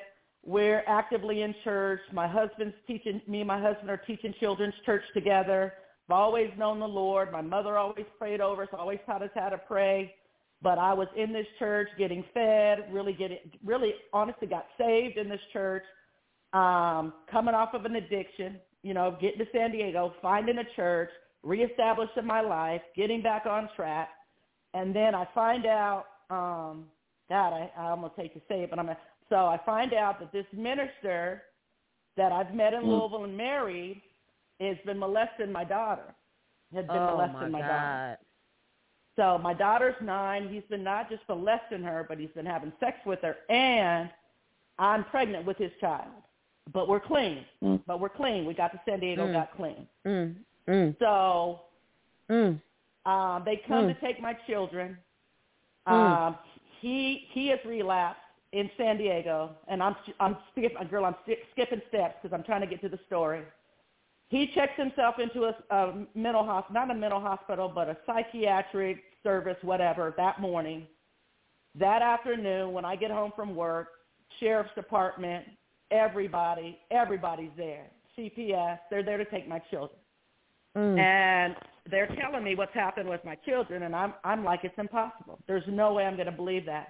They're like, "Ma'am, we've already done. He- He's been doing this. Your daughter told a classmate. The classmate told her mom. The mom told your daughter if she didn't tell that Mm. she felt like she was reaching out that she was going to tell. But I've been clean, right? We've been doing good. We've been in church. We've been doing children's church together. We've been ministering. Mm. And then Mm. I find this out. So I'm waiting for my, they let me, they all stay there, but they're ready to take me to jail and take my kids. And I'm like, no, it's impossible. So I said, I need to talk to my daughter. So at the time my daughter's getting out of school, so she's coming down the alley. I'm waiting for her where I know she walks home, and I, and I tell her, there's these people here, and they're saying this stuff. I go, what is going on? I go, I just, it's impossible. She said, what, about me having sex? And I was like, yes, with who? And she said, your husband. How, Uh, how I- old was she? Was in she was this she was in middle school at this time. So it had been a secret. It had been some and and the whole shame of it. It was everybody. You know, I'm on a clean path. I've been clean now for a minute. But when it comes out, Wow. everybody's saying that I was on drugs, and I'm in church too. So there's so much shame going with this. There's but I know that I wasn't on drugs when he was doing it to her, and I know that I didn't know that, or it definitely wouldn't have continued, or you know any further. But I had to deal with the full package of my background, what it looked like, and all of that. Anyway, so then that all comes out. We go through that whole thing, and I don't want to get too in depth, but he didn't end up going to jail. I didn't end up wiring up to get him sent, in, sent to jail. My daughter didn't want that. Da da da da da. So then, this boy, um, this, this my husband, um, he relapses. My, so my mom, my, my mom gets very has a heart attack. This is a few years in, and I'm skipping so Oh, much. y'all. I hate attack. it, but anyway, I got to get to your story. So my my my hus my mom my um my husband uh has relapsed, but I don't know. So I leave because my mom's dying in San Antonio, Texas. She's very ill, gravely ill. They tell us to get there. When I get down there, I'm there to, you know, give my word on what I think should happen. And I tell them my mom would never want to live like this. I say unplug her, let her go. Anyway, I get a call that my kids have been home for two days by themselves, and their and their my husband is nowhere to be found, and that my children need me back because they can't find my husband. So I I Mm. tell them unplug my mom. That's Mm. my take on it. I've got to fly back home. I get back home, he's not there, and I go looking for him because I'm like, there's only I know where the you know I know whereabouts he's to be if he's so. Anyway, I find him. I find his car, and he had just got six thousand dollars from selling a yacht, whatever. So I go to the place where he's at.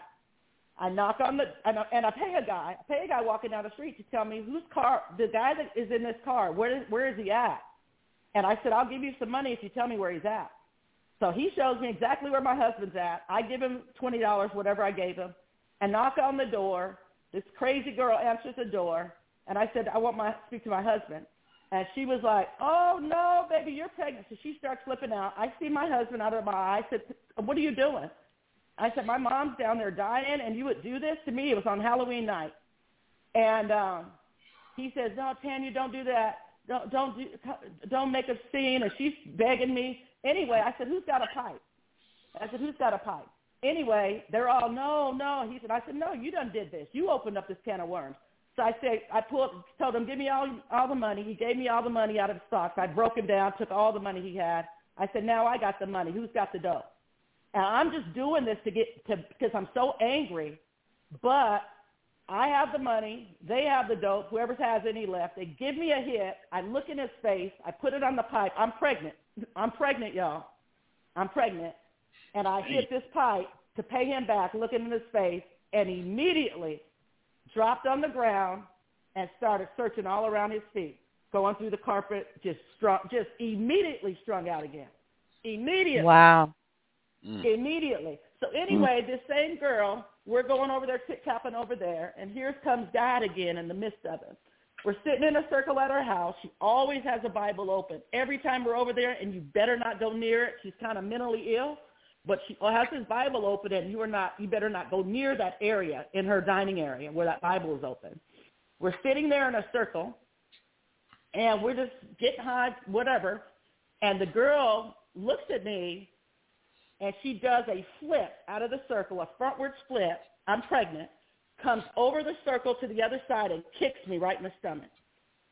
And she Mm. just she's just prays, and she does. I don't know if it's spirit on me. I don't know what it is.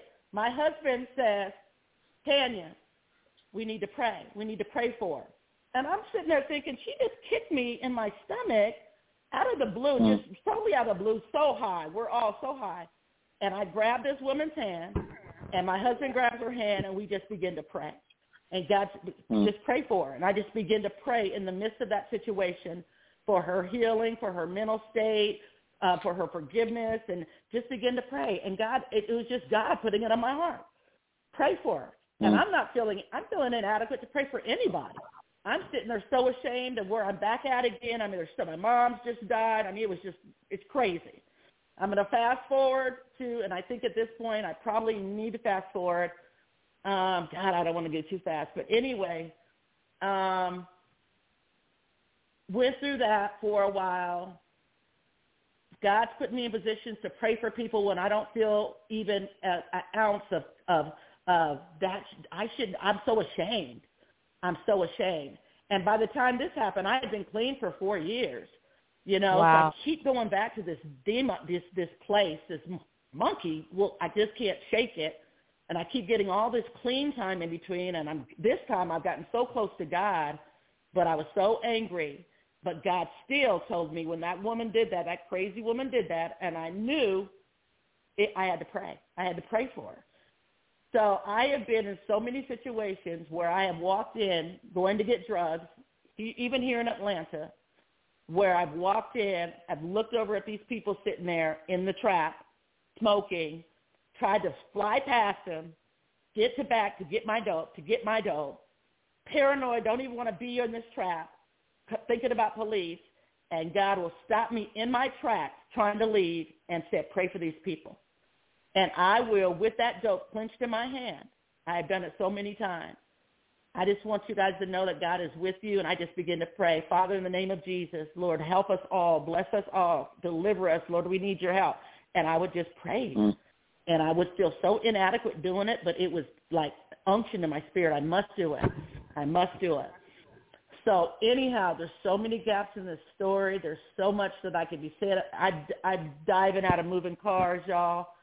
My husband was trying to take me to church, that same husband in San Diego, and I had stole a bunch of jewelry from work. He got to a stoplight because he was trying to make me go with him, and I wanted to go sell the gold and get dope. And soon as he the light turned green, I jumped out of the car pregnant and hit the concrete. And he kept going. You uh, know, obviously he was going, and I'm like I'm getting out. Jumped out pregnant, hit the ground. Once another time, just drove on a bike for I don't know, ten miles on a bike to get ten dollars worth of dope. I was feeling so bad. Drove back with that dope, got a block before my house, and got hit by a car in the intersection on the bike. Folded the bike in complete half. Wow. I flew over the car, landed on the other side, and just the man was so freaked out.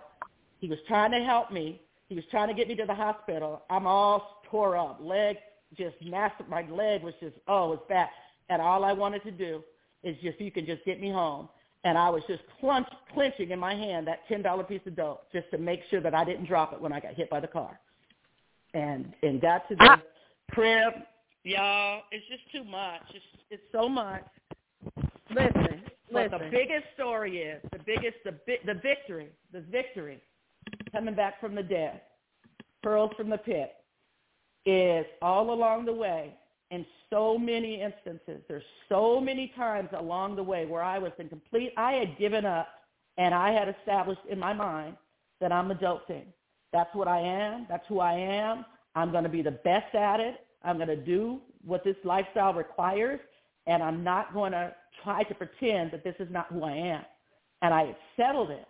And every time I attempted to settle that in my spirit, something would happen to me where God would show up and he would he would say, No, you're not or he'd put me in prison or he would um send me make me pray. And he just kept showing me all along the way that he was with me. And I got to a point in the latter end, and I skipped a million stories, but I got to the point in the, in the end where I could not look at my children anymore. I could not look at my, specifically my baby daughter, Serena, who was not going for it. She was not, a, she, I would, she would ask for something for a dress for prom or a dress for a dance, and I'd be looking at her like, don't you see I ain't got no money? Don't you see I'm stealing food every day so we can eat? Don't you see my car out of gas? Your butt, your bus goes dry it every day where I've ran out of gas because I only put a dollar in it. And she was adamant. Well, you got beer in the fridge. She goes. She would go open the fridge right in front of my face and go, "There's beer in here. I need a dress. I need the dress. It's Friday's the dance." And she would not. She would not settle. She would not let me fold. And I'm telling you, it is the very thing that God used to bring me out, to establish me because I did not see a way out of no way. I didn't see how it ever was going to be a complete deliverance in my life, that I would literally come back from the dead. I did not see it. But it's by b- believing God when he would speak, moving when he would say move, doing what he would say to do, leave completely defeated in my in my human heart, and God was strengthening me every time along the way to, to let me mm. know you're going to make it. You can make it. You can make it. And and my daughter was the final finale where I just could not see her face. She would walk in if I was she was at school or I was getting high or whatever, she would walk in, she would grab my hand, and she could feel the nerves. She could feel if I was nervous or not. And if I was nervous getting high, she would just look at me, and she would just walk off, and it was killing me. Every and she would never let it slide. She would never let it slide. And after a, a, a long while of that happening, my baby girl, everybody's seen it, but my baby girl, all four of my Hmm. kids were born. On, I, I used crack with all four of my kids, but my Hmm. baby girl, Wow. she was not settling. She was not. She was not going to let me um, be be that way. She was going to hold me accountable to still be her mom Hmm. and still do what was necessary. And it's mm. what brought me out between between the Lord, specifically the Lord, all along the way, showing up and showing me no, no, no. And I and I just got to the point I laid out before him, just help me is all I could pray for months. I would just say, help me. Two words, knowing I was waiting to get high again, knowing I was waiting for the mail, mailbox to drop so I could go get high. But I would still show up to that spot and just ask him and just help me. Then my daughter, he sent my daughter. She just was not, she was not accepting it. And I just got to the point where I couldn't look at her no more like that. I couldn't, I couldn't, couldn't see her disappointment in me anymore. And wow. it ended. It stopped. And it stopped not without me even believing it was going to stop, not even seeing where it was going to stop or how it was going to stop. It just got me being sick and tired of looking in the disappointment in my daughter's face and just continuing to just to just do what I was doing and looking back over, man, God has been God has been with you. God has been with you. You better take heed. You better stop doing this. You better humble yourself mm. and you better stop in your tracks. Quit moving so fast, like the gentleman said, and hear what God's trying to tell you, and you know, and recognize who he's what He's trying to do to bring you out. And boy, and there's so boy. there's so many times I died. There's so many when I mean died. Uh, Was there I a was book? dead. I was dead. Mm. I was. There was times I was so high, and I'd stole all this man's dope, and he, I was sitting at his feet because if he woke up, I knew I had to run. If I didn't run, I knew he was getting ready to beat the shit. out- I mean, beat me to a pulp, and I would be literally having a like I was having a heart attack. And the phone would ring or anything would happen, he would move, and I mean, I would just, I mean, so many jumping out of cars, getting hit by cars, smoking to where, I mean, just it was just so many times Tanya, that I can't understand. Uh huh. how how long you been clean? Well, thirteen years. Was there a book? Thirteen years. Was there a book coming? Hmm. Boy, Hmm. when I tell you I have a book in me that would be, I mean, absolutely incredible, and, and so many people have have asked me about it. And boy, there's a book in me. There's a bestseller in me. It's Mm. almost like um, I don't know if y'all have heard of uh, a piece of cake, the Mhm. book by Cupcake Brown. Mm-mm, I haven't. I don't know if you've heard, but boy, it's it's it's we it's the same um, it's the same story, but I mean even to another level. You know, it's just You Um, know, you just- you don't need to be sitting on that. You need to get on to get like get onto that like now. Real Mhm. talk. Mhm. I'm going to be in 100% agreement with you on that. I mean, it's in me, and it's a, it's a Yeah. It's it's a lot. It's a lot. And to come out victorious, to be on the other side of it. You went um, back it- for somehow. I can't hear you. Okay, can you hear me now? That's that damn devil working. Can you hear me? Uh, Can you hear not me? Really? Okay, Yeah, there you go. Yes. Okay, you can hear me now. No. hello. Now it's Yeah. Can you hear me? yes. Yeah. Can you hear me? We can hear you. Hello. Okay. Can you hear us? Yeah, there's yes. a lot. There is a book. You can hear me, right? Yes. Okay, God is great. What I can tell you, what I know beyond a shadow of a doubt, that can never be taken away from me. God is great. He'll never give up on you. He'll never give up on you. If you don't give up, you you the Bible says to acknowledge Him in all of your ways, all. Mm. So he's not Mm. saying when things are going good. He's not saying, you know, when you're on the up. He says, acknowledge me in all. And I do believe that's what kept me in all of all of my ways. Mm. Um, when I was out there, I kept believing him. When he would give me an unction, when he would move, when I would know it was him, I would recognize and I would let him know, I know it's you. Help me. And help me was a big prayer of mine for a long time because I was, you know. But um and there's so much of the story, honestly, I promise y'all So, that I've left li- out because listen. it's just too much. What we're going to do I just want to encourage Can she hear me? somebody. Can Can you hear me? Can you hear me? You can't hear me? Yeah, so what we've got a few minutes, and what we're going to do is uh, bring you back um, at a at a later date, so you can give us some more of these stories. Um, okay. I, I can say this: when I this uh, Tanya is Antonio's cousin, and when I met her, and just the authenticity of who she is as a person, what you see is what you get.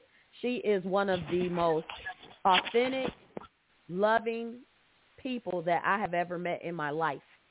And I told her what about a year ago, two years ago, maybe. Uh-huh. I was like, your story, your story's got to be told. And this Mhm. was before there's a radio station, uh, before we got here, and here we are. And so I told you that I was gonna, I was gonna help you get your story out because this is it's incredible, it's incredible. Um, Can you hear me? Can y'all hear me? yeah, the show we're coming Okay. to a close, and uh, Okay. it's it's going on eleven o'clock. But we're going to bring you back your story. All I have people texting me. I have people just really in awe of of this story. In 13 years clean, I need a cla hand clap button. You need a round of applause. A round of applause, ma'am. You are an amazing person, and you have only begun. You have only begun this next the ladder, because you know they say your ladder will be greater Will be than greater. your past. So I- thank you all for tuning in to uh, BE Lifestyle Radio. Catch us back here next Wednesday. We will be talking about forgiveness. I have a special guest talking about forgiveness, and we are out. Thank you, everybody. You're all I've ever wanted, but I'm terrified of you. Think my castle may be haunted, but I'm terrified of you. I've cast my spell on millions, but I'm terrified of you. Baby, I do this from the ceiling, but I'm terrified of you. I wait my whole life to bite the right one. Then you come along and that freaks me out. So I'm frightened. Ooh. Dracula's run never ran from no one, but I'm terrified of you. See, my heartbeat is a slow one, but I'm terrified of you. I've been around for ages, but I'm terrified of you. Done my thing across the stage, but yet I'm terrified of you. I wait my whole find the right one. Then you come along and that freaks me out. So I'm frightened. Dracula's wedding. Ah, you know I'm terrified. Oh, you know I'm terrified. You know I'm terrified.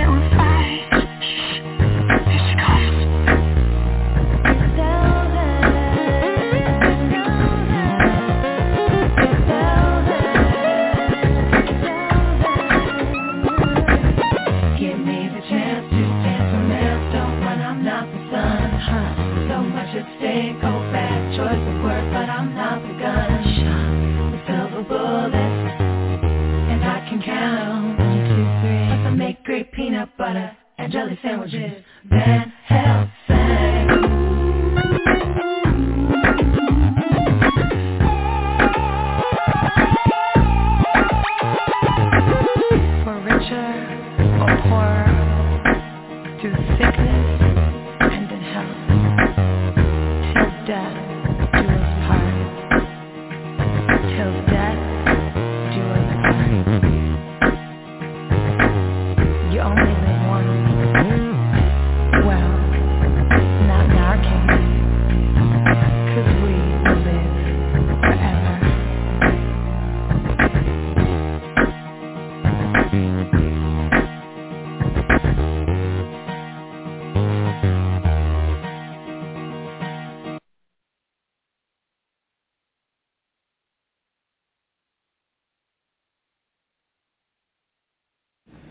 Yo, this is singer-songwriter Antonio Magaha, and you are now tuned in to BE Radio.